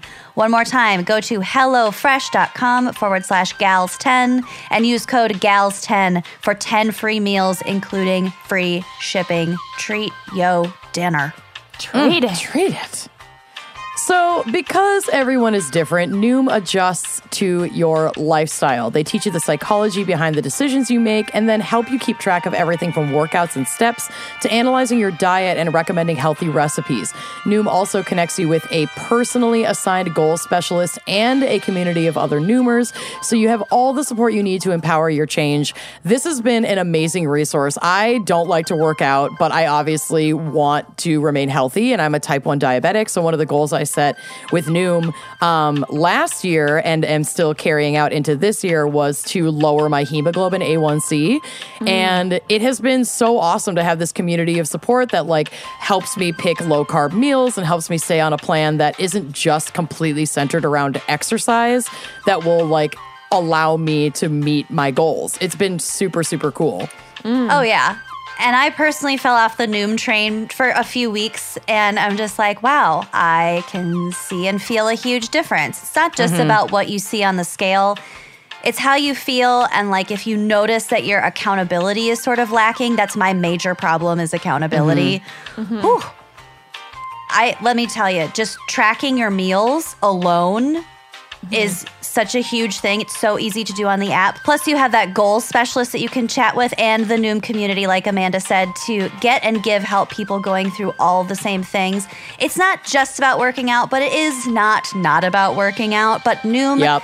it it just gives you these psychological tricks so that you can so you don't feel like there's just somebody telling you like go spend 30 minutes on the treadmill go eat an apple for lunch. Like that's not mm-hmm. how it mm-hmm. works. Noom is not a diet. It is a healthy and easy to stick to way of life and this app just in your pocket it really really helps you with that accountability that a lot of people including myself really struggle with mm-hmm. Hmm. And you don't have to change it all in one day because small steps make big progress. Sign up for your trial today at noom.com forward slash gals. That is N O O M dot com forward slash G A L S. Again, what do you have to lose? Visit noom.com forward slash gals to start your trial today. That's N O O M dot com slash gals. Treat yo goals. Treat them. Treat them. So I wanted to go in a slightly less predictable, like traditional horror film mm-hmm. direction. Mm-hmm. Mm-hmm. Um, so no matter how twisted, depraved, sick, and disgusting a horror film author tries to be, they will never be half as nasty as real people, as we have discovered just in the years of doing this podcast. People are Very true. disgusting. People are awful. Uh, Wes Craven famously used real life horror stories to add reality to his scripts. So, like, even from the movie Scream, the script was based on the killing spree of the Gainesville Ripper, who like went after co-eds, and uh, we we covered Danny Rolling in Overkill Crimes. Yeah. I'm pretty sure. Yep. So, like, Yep. a lot of pieces of that slasher horror by Wes Craven were taken from that case. So, another instance where Wes Craven used real world inspiration came when he was struggling to get a second film made after his career tanked pretty fucking hard after his film Last House on the Left. Do you remember seeing that? Nope, never did. It was really bad. And I think it's mm-hmm. had one or two remakes, but it's not good. So Craven was trying to break into more mainstream movies, but was struggling to get any funding because people were like, fuck your last project. It tanked. Um, and he met a man named Peter Locke who told him to knock it off with like all the dramatic scripts. Because a lot of the biggest problem with Wes Craven is that his the writing is so fucking bad. what else has he done? I obviously know the name Wes um, he Craven, did the he did the. Scream franchise. That's like his most famous work. Mm-hmm. And then the the movie we're about to get to, but he's done a lot of of dumb like monster and horror movie shit. horror. Okay. He's he was like a s- he's like a slightly older version of uh, Eli like Roth? Uh-huh. Eli Roth, who also produced a ton of really bad horror films just to have his name stuck on them. Like Wes Craven is also kind of like campy and just bad at writing. Got I it. do love the Eli Roth movie Cabin Fever, though. Yeah, it's incredible. yeah, Cabin It's Fever's good. incredible. Anyway, um, so he meets a man named Peter Locke who told him to knock it off with all the dramatic scripts and write something scary that he'd finance, uh, and he'd finance this movie if he did this. So, not to turn three hundred plus thousand dollars in financing down, Wes went to the New York Public Library to look for inspiration. There, he found old chapbooks discussing crimes, murders, and other strange happenings in jolly old England, Scotland, and Ireland. I- I- hmm. Ireland. Good accent. And when he found, translate to Ireland. Yep. and when he found the story of Sawney Bean, Yes. how could he look any further? oh Lord. Yep. It's honestly one of the most ghoulish things like I've ever even heard of, and did not mm-hmm. make the connection that this movie that we will get to was based on this murder spree. So, now, quick caveat this is a story from the 16th century. And as we all know, news is not always perfectly trustworthy. Not to mention, this story was legendary and ghastly even in its day. So, it was like rife for exaggeration. The, So you know, everything records- literally happened exactly, Exactly as we're about way, to yeah. say. Yeah. Record keeping was not flawless back in that time. Mm-hmm. So, I yeah. am taking this down as fact, word Agreed. for fucking word. Okay. This is the you know what? gospel of You're Sonny right. Bean. Never mind. Scratch that. This is exactly how it happened. Um, but but all that said, even if this story is grossly overblown, like numbers inflated, yada yada yada, this would still be basically one of the most fucked up things that ever happened. So like, even at its core, its most pared down version, it's still some crazy shit. So, Wes Craven immediately based his script on the premise, and he had his first truly big hit, The Hills Have Eyes. Yes. We loved this movie. Yeah. Oh, yeah. This It movie has is some really problematic shit and some gratuitous shit, but holy buckets is this movie good. Mm-hmm. So, Sonny Bean, born Alexander Bean, Um, which I wonder, like, is Sonny an old Scottish nickname for It, Alexander? it sounds oh or like yeah. Sonny, Let's just go Or with like Mr. Bean. Mr. Bean. Can you even imagine? I'm picturing this person as Mr. As Bean. Mr. Bean. remake. Yep. Oh my God. They should redo The Hills Have Eyes with the lead role played by Mr. Bean. Yes, I'd I'm watch funding it. this. I'm tanking the wine and crime bank account to fund this movie. Great. I'm putting all of our eggs I'm in this in it. basket. I'm in it. Okay, All of our good. It would beans in still one be the basket. ch- the cheapest film ever made. Yep. Here's here's that seventeen thousand dollars we won in that lawsuit. Make it happen. Hire Mr. Bean. Um, so he was born in 16th century East Lo- Lothian, which contains both the town of Humbie, Peaston, and the Pogby Farm. Ooh, the fuck? Sonny was born to a ditch digger and a hedge trimmer, uh, which is basically the name of the salon I go to to have my nethers waxed. I was gonna say I need to trim However- my edges. Sonny tried out the whole ditch digging and hedge trimming thing and found that it sucked all kinds of ass. being being lazy by nature, Sonny realized there was no way he could live a normal life.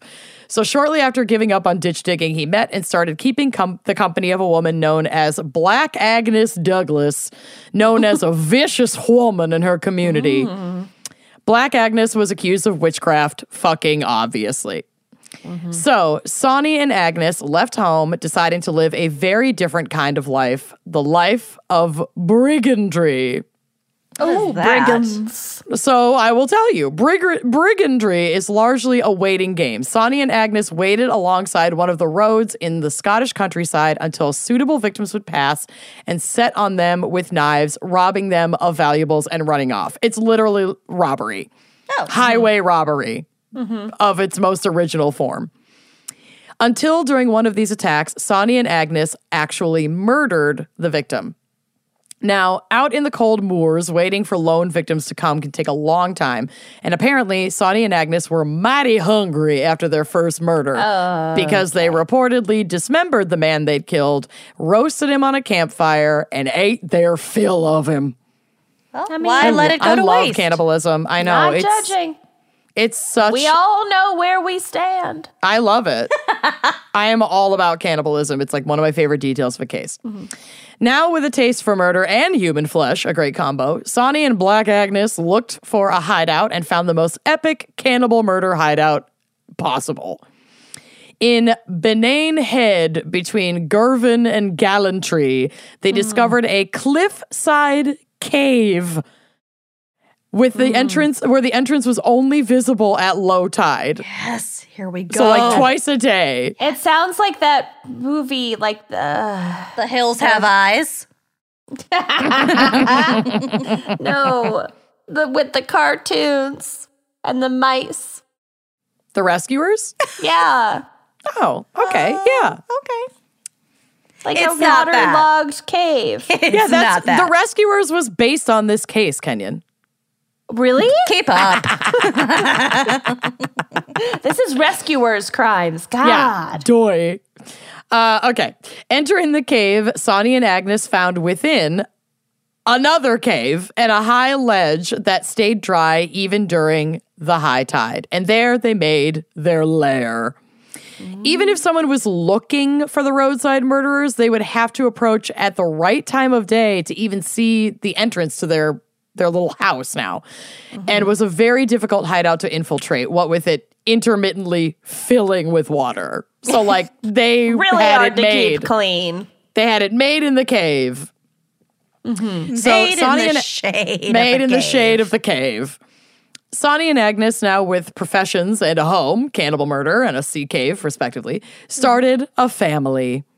Oh God. Eight sons and six daughters later. Oh my God! All in, the, cave. cave.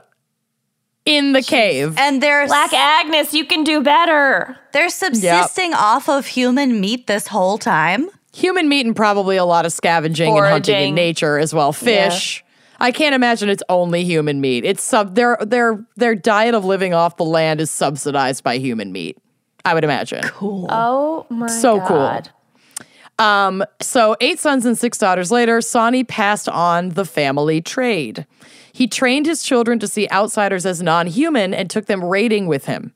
They would set upon travelers, now able to take down lone travelers and couples due to their large numbers, um, and kill them. They would then truss up the victims and return with the bodies to the seaside cave, where the women would butcher, cook, and serve the victims. Then, so gendered. Yep, I know. Hunter gatherers Classic. and the women who have to keep the home, the cave. Then, possibly most grisly, grisly of all, would pickle the remains for later consumption. Smart. They don't- that's they- just that's Yeah. just being a good cave maker. They don't have a Frigidaire in that cave. That's obvious to me. Yeah. Mm-hmm. Oh, I hate I hate it and I love it. Sonny and the family, now the Bean clan, had several fairly ingenious hunting techniques to avoid detection. First, since they took the bodies with them and ate the remains, the site of the murders was never discovered. Secondly, they hunted along one of the major roads travelers used in Scotland, but not the one closest to their hideout. They would cross the nearest mm. road and hunt farther from home to avoid detection. Super smart. Mm. Additionally, the beans would leave chewed body parts randomly around the countryside and throw some into the water near the cave so that body parts would wash up on shore, making people think accidents or animal attacks might be responsible. So they were mm. covering their tracks. yeah, well, they've been at it a long ass time. A long time. It's the family biz. And their tactics were successful, and soon the Bean clan grew. Mm-hmm. Through incest and inbreeding, 18 grandsons and 14 granddaughters were added to the family. only, only within the family. Yep. Have you seen The Hills Have Eyes? Yeah, but I don't remember it at all. I saw I it like when it this. came out. It's pretty much The this ca- the- exact plot line. Yeah, the seaside cave is different. This is like they're in the desert and there's like a ghost town that they've kind of like inhabited. But other than that, it's very similar, preying off of tourists basically. And they're all inbred and like disgusting looking human beings. It's I just creepy. remembered liking it. I just don't remember anything, any details. time for a rewatch. So, the raiding parties were large enough to take whole groups of travelers at once now, conducting military guerrilla style raids, killing and disappearing back into their cave. So mm-hmm. now, feeding this many people, the list of missing persons was finally extensive enough to be noticed. Fearful villagers did what fearful people do. They formed uh, posses, conducting searches for outsiders or suspects, often innkeepers who were the last people to see the victims alive, and then conducted brutal mob justice, literally lynching many innocent people that they believed to be responsible. So people are getting murdered by this horrifying to incest keep quiet. group, and then they're also being murdered by false suspicion by the mob. Oh. So like all, all other people are now being killed not by not at the hands of this family immediately but as a result of what this family is doing. So mm-hmm. it's like their death count is real high. Hmm. So however when the disappearances continued even after the mobs would like pick out a suspect and murder them, the mobs would realize that they had gotten it wrong and then conduct more vigilante searches. They don't like learn from their mistakes. They just are like, oh, well, we They're must like, have been "Wrong wrong. one, Yeah, let's we'll go after the next innkeeper. Exactly. oh no. So the Bean clan's ingenious hideout and willingness to live like cave dwelling trolls is likely what kept them from being discovered at this point. The Bean family way of life could not continue undiscovered forever, of course, and eventually something always goes wrong. That is the plot of any good horror film. Mm-hmm. So they set upon a man and his wife as they returned from a carnival fair. The mutant beans grappled the man's wife and pulled her from her horse, stripped her of her dress, and disemboweled and started eating her before they knew, before like this woman even really knew what was going on. Like it happened Oh so fast. God. She was just Yuck. descended on by this mob and they literally stripped her and started eating her. Oh my god. Yeah. Yep. The husband, likely fueled by fear and rage, fought back, producing a pistol and a sword and seriously wounding one of the beans, like in the middle of this melee. The gunfire alerted another group of fairgoers who happened upon the grisly scene in time to see the man being attacked, drive his horse over his attackers, and break loose. So this guy got away, and now there are witnesses that see mm-hmm. this horde. With one of them injured and another party of armed men riding in the riding in, the Bean Clan fled the scene, leaving behind a brutally murdered woman and a shit ton of witnesses. The And a lot took of leftovers that they could a, have and a pickled. shit ton of leftovers. What a waste. God. Think about the environment, beans. They come back with Tupperware. Yep. yeah. Lu- As Lucy says, food waste really chaps her ass. I hate it. I hate it. I know. Um, uh. the witnesses took their horrific story of a filthy, murderous war band to the chief magistrate of Glasgow, who put two and two together with a long list of vanished persons and took the matter to the king. Taking it to the king.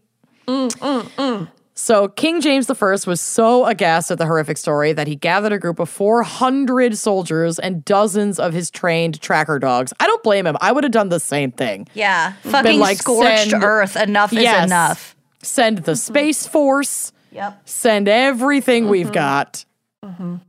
So, upon reaching the area, the king's posse was joined by a huge group of local volunteers, and together they set out on the largest manhunt in Scotland's history. The cave hideout was missed again by human searchers, but the hounds, do not forget the hounds, mm-hmm. quickly locked in on the smells emanating from the cave. And Of after 36 fucking people Yeah, living in a living cave. in a cave. Yeah. And after decades of terror and murder, the Bean Clan's cave hideout was finally discovered.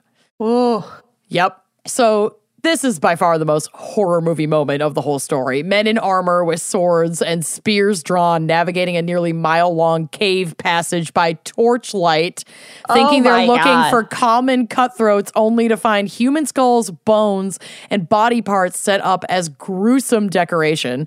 This should Piles be a movie. Oh, weird.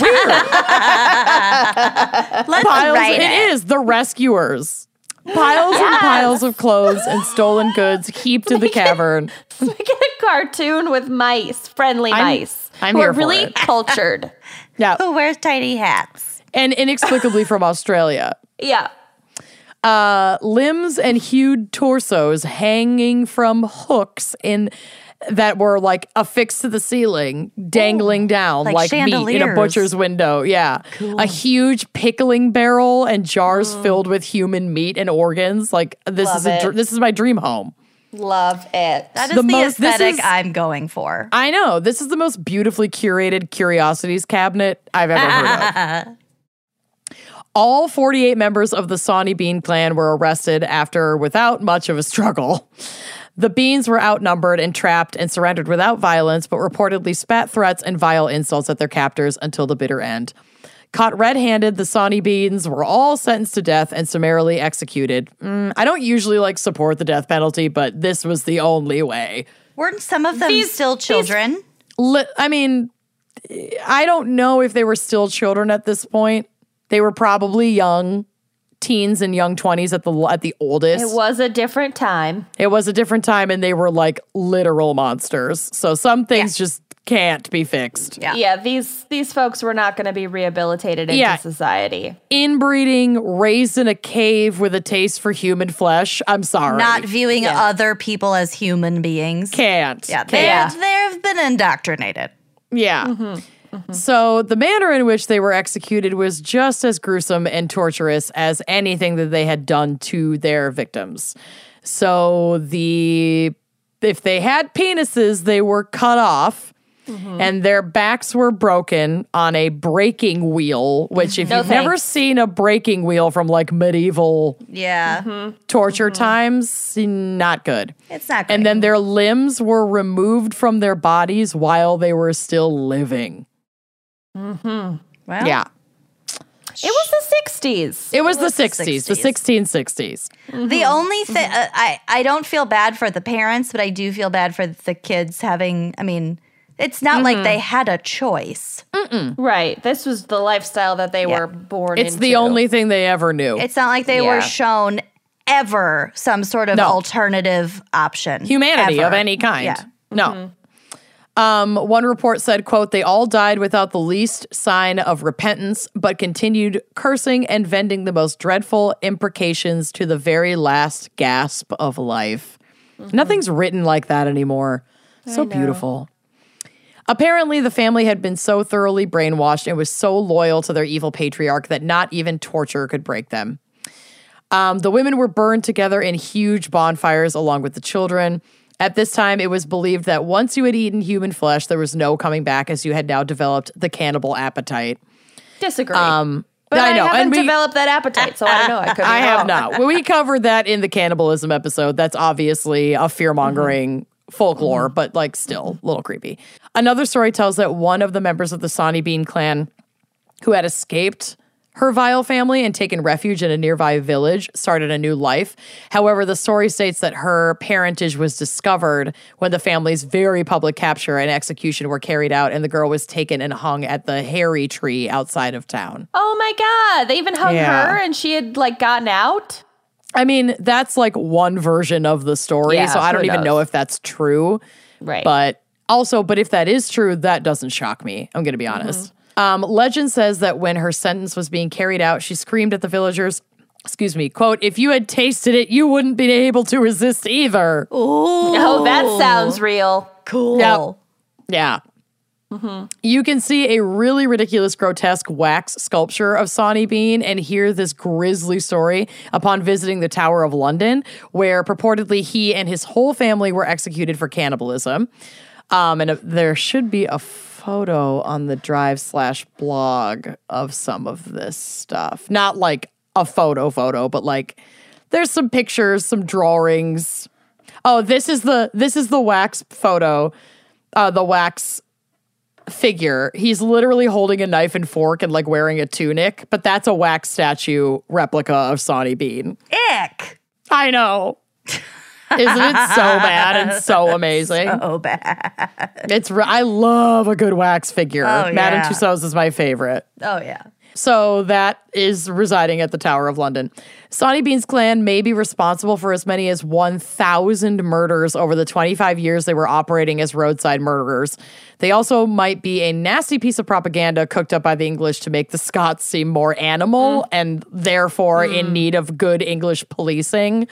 A trend that might be mm-hmm. coming to a close after hundreds of years due to Brexit. Hooray! Mm-hmm. Yeah, fingers um, crossed. Yeah. It's That's also a really possible. good wax figure. That's a It wax is a really figure? good wax yeah. figure. It yeah. looks like a photo. It's real good. Damn. I mean, it is a photo of a wax figure. Oh, meta. So, yeah, it's also possible that this legend is stitched together from many different stories of murderers. But as we've seen, horror stories are always taken, told, and retold, picked apart, and put back together, teller by teller, limb by limb. And Bank that teller by bank is teller. my case. Always tell people you work in finance. You work in That was- brigandry. That, that was Yeah. really good. Apparently, I really need to rewatch The Hills Have Eyes because Oh, yeah. I Yeah. completely forgot all of it. we need to oh, rewatch that, and we need to rewatch Interview with a Vampire. Yeah. I'm and what lies beneath. For the Yes. trillionth time, yes. Which was the movie that we watched after prom one year, if you remember. It really mm-hmm. was. Mm-hmm. Mm-hmm. All right. I love well, it. special thanks this week to our fan picker, Carrie Hammond. We Thank didn't you, really Carrie. talk about the movie Carrie that much, but thank This was you a for fun one. pick. I had a really Yeah. good time with this one. Yeah. I liked this one. Mm-hmm. Uh, thank you also kicking off our five dollar a month tier, Maggie Ashley.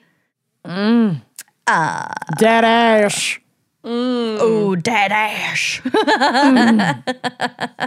Love it.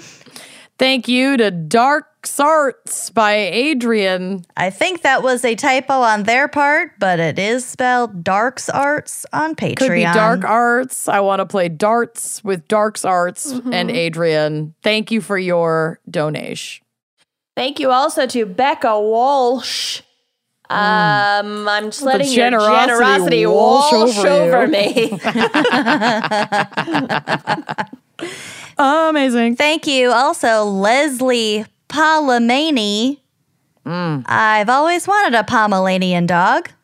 Oh, Now you've, you've inspired me. I love Pomeranians. Um, thank you to Claire Champagne. Wow. Ooh. I am raising a glass to you, Claire Champagne. Hope As if that's that's your your, real real, name. last name, that is so lucky. I'm so Yeah, jealous. Can you imagine? oh, Thank you also to Megan Sanders. You are the Democratic nominee mo- candidate, most likely. Thank you, Megan Sanders. Sanders 2020. Speaking of rad last names, thank you, Miss Pink Cloud. I don't even. I like it. I Could can't even wrap my head around that. Uh, Miss Pink Cloud, you got some pink elephants dancing. Aw. Thank you. Thank you, Kelly Te- Teaker or teacher. Tiger or to- neither. I need you to teach me how to pronounce your last name. Please. Thank you, Julie Odom. Uh, you didn't owe us, but you paid us. Thank you for your donation. Thank you, Elaine Robetke. Mm. Uh, I'm so sick of Robet kick phone calls about the election. Yeah. Hard same. Thank you, Elaine, for not giving us a cold call. Good one. Thank you, Shirley Brewer. With your amazing, generous donation, I'm going to be able to afford a tall, cold, frosty glass of brew on the road on mm-hmm. tour. Thank you to Samantha Albers. I'll be seeing you. Alber.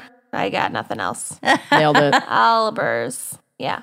Thank you, Megan Therese Vaughn. Wow. Beautiful. We we can really tie one Vaughn thanks to your donation. Amazing. Thank you, Alicia Winzenberg, full of whimsy and wisenbergness. Mm, We're going to buy some Weinzenberg with your Yeah. donation. Yeah, we are. Thank you also to Louise, possibly Louise DeFeo, but she's dead, so Ooh. not her. So, not possibly. Never mind. Different Louise. Thank you very much. Thank you, Karenina El Sudotir. Hi. Icelandic, Nice. maybe? El Maybe. Sudotir? Do you put nickels in the oven? Oven and make music? El Sudotir? I like it. Okay. Thank you, Mary Gray Mahoney, Macy Gray. Macy Gray. and what's her song? I try Yeah. to say Let's say goodbye. goodbye. And I choke. choke. I try to marry Gray and I crumble. Though I try to hide it, it's, clear. clear. Mary Gray Mahoney, what do you wanna do? Nailed it. Thank, thank you to Libby Balog for increasing your donation. Any any thoughts here, guys? Um, don't throw off the balance of the bog. Let's just move I'm belong. Drop a log. We're moving Balog. Moving right belong. Oh, thank you, Carrie. Roger. Roger that, Carrie. Thank you for your increase from two to five dollars a month. Because you can do that. You're a jolly Roger. oh yeah. Love it. Uh, thank you to Dana kicking off our $10 a month tier. You're going to be getting a fucking patriarchy flexible wine glass in the mail. Uh, damn, Dana. Can't wait to see what you do with that glass. Could be Probably just Dana. use it. Just use it to drink wine. I don't know. I'm going with Dana. Thank Banana you Dana. Thank you to Corey Shearer. The wine glass is pretty shearer. Ooh, don't put it in the dishwasher. Thank you, Emily Brat. You're not a brat. Oh well. I wonder if it was Maybe you're a Brant. brat. Brat. Oh, it's almost summertime Brat. to grill some brats, but mm, nice not juicy Emily's brat. brats. Uh yes. Thank you to Eden. I want to live in your garden, Eden. I want to be eating some pasta right now. Yeah. Big time. Yeah. I'm I'm only thinking about dinner. Yeah. And it's Moving- only three o'clock. Right, Balog. Yeah. Thank right you to- belong. Thank you to Dominique White. Didn't we have a Dominique Blanc? On another think we episode? did. Yes, we did. I wonder if it's the same person. I wonder. They're arch nemesis. They're one's an evil twin, but you don't Yes. know which. we need It's a Dominique Blanc. Noir. You know Yeah. it's yes. All right, thank Oh, you. So good. Thank you, Ashley Mothershed, for your increase from one to ten dollars. Mm, I wonder if We've it's hit the Mothershed. mother shed. Yes, we have hit- Mothershed. mothershed. I'm go- I've been right. schmothershed by my mother. Smothers. Kelly Brown, I'm so glad that this one fell on me. Um, Kelly Brown is a brilliant, brilliant queen or king or neither, neither or both, who wants Kenyon and Lucy to admit that Star Wars and Fast and Furious are great movies. LOL. So you have to do it. No. Admit it. They I've paid. seen one of each franchise. Just say one of you say Star Wars and the other say Fast and Furious, and then just say our great. And then movies. you say are great movies. All right. nope, you have to say it. Lucy, you start. Star Wars is a great movie to a lot of people. The- okay. And same with Fast and Furious. Fast Wow. the Fast and the Furious. No, Wow, that's every like one of the spin-offs, I think. Yeah, it's not a spin-off. It's just God damn it. Isn't there Never mind. Fast and Furious and The Fast and The Furious? Or is it There Faster and question. Furiouser? Oh my word! I don't, we don't have time. Keep going. Fastest and Furiousest. Next is Fauna Pettit. And I wanna pet it I wanna pet it. with consent. Omg! I wanna pet it. Oh, thank you, Brittany Varga. Uh, We will follow you near and far. Gah. there we go. Thank you. Thank you, Maddie Gregory. We're not Don't- mad at you. We're not mad about it at all because you mm. increased your donation from five to ten dollars. Thank you so much. And in the trash queen or king or neither or both category, 15 bucks a month, getting a wine glass, getting some dusty, dusty trash from Lucy's house, probably some dusty trash from my house because I'm moving soon, is Casey and JoJo. Thank you, Casey. You were the soundtrack of our lives. lives. We pray for someone Like like Casey. You. And we thank thank God Casey, that God. we, that we finally found you. Thank you, Chris Wayner, who's kicking off our $25 a month tier, which means you get to pick a topic and or quit case and or wine or a Wayne. Wayne. Send us your Wayne pics. Yeah, but no Wayner we are picks. not soliciting Wayner picks right now. That's what I meant. I meant wine, not Wayne. Wine picks, not Wayne picks, if you know what I mean. Keep it in your pants, Chris Wayner. Well, this person requested little me. Oh, thank- my stars. Thank you to Dalen Grossklaus. Um, You're not gross. You're not gross Klaus to us. You were Santa Claus to us. Thank you so Santa much. Claus is gross Klaus. Dale? Dale? Dale. Dale? My fourth, my fourth child. Dale, gross Klaus. Dale Gross Klaus. All right, we'll just go back to me. Thank you, Yep. Jeannie O'Brien. You sent a couple emails, so thank you for clarification on your name. Jeannie, uh-huh. Jeannie, don't be a weenie. Come to one of our mm. live shows. Yes, we're not lying about Jeannie O'Brien. Oh, there we go. Uh, thank you, Lauren Ranny and I Ranny. I Ranny so mm. far away. Mm-hmm. Thank you to Ryan Ladina, who increased from five to twenty-five dollars a month. Gonna get to pick their own wine. Mm. Wine. Show us your uh, Wayner picks. Um, you are as great as uh, Jesse Medina. Is that a person? Nailed it. Yeah, Help that's me. fine. That's fine. We did it. Keep going. All right. And for some once off donations, if you, like all of Amanda's exes, are afraid of commitment, you can make a once off, one time donation at our online store, wine and crime podcast.bycartel.com, as did Tammy Rossiter with their $10 donation. Tammy wants to shout out their gateway gal, Sarah Rogers. Oh, I love that. Thanks, Tammy. Yeah. And Brandon Hetty headed on down to our online store to donate $25 once off. Thanks, Brandon. I believe Brandon was at our NASCAR show. It's very Oh, possible. NASCAR. All right. Uh, thank you to last but not least Katana Kuhn. Fifty dollars once off. Um, you are So cuniful. Cuny to us. pie. Or Scuny pie. Thank you, Kitana. And I got Yeah. a joke. Oh we go. no. So I've just started reading my first ever Braille horror story. Oh wow. And I think something scary is about to happen. I can feel do you know? I can feel it. Oh no. Nice. oh God. Okay. Well, All thank right. you for that. See you next week.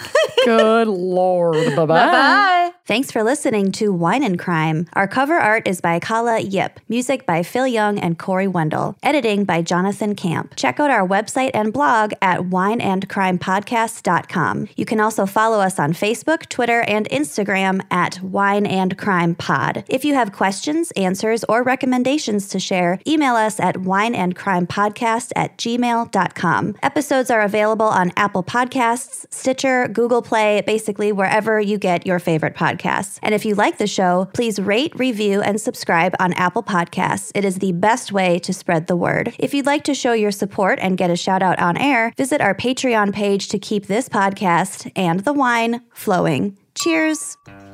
Hey, Wine and Crime listeners, this is Jenny. And this is Danelle from Sip Survive Repeat. We're a weekly podcast that talks about outrageous survival stories while drinking our favorite wines. What do we mean by survival stories? You mean like the hostage situation at Good Guys Electronics? Or the time some lady was attacked by a bear and lived. What about true crime? Everybody loves true crime. Oh, yeah, we do kidnap survivors, cult survivors, attempted murder survivors, and more. Tune in every Tuesday to download a new episode. Think of this as your true crime obsession with a happier ending. Hey, we'll see you next Tuesday.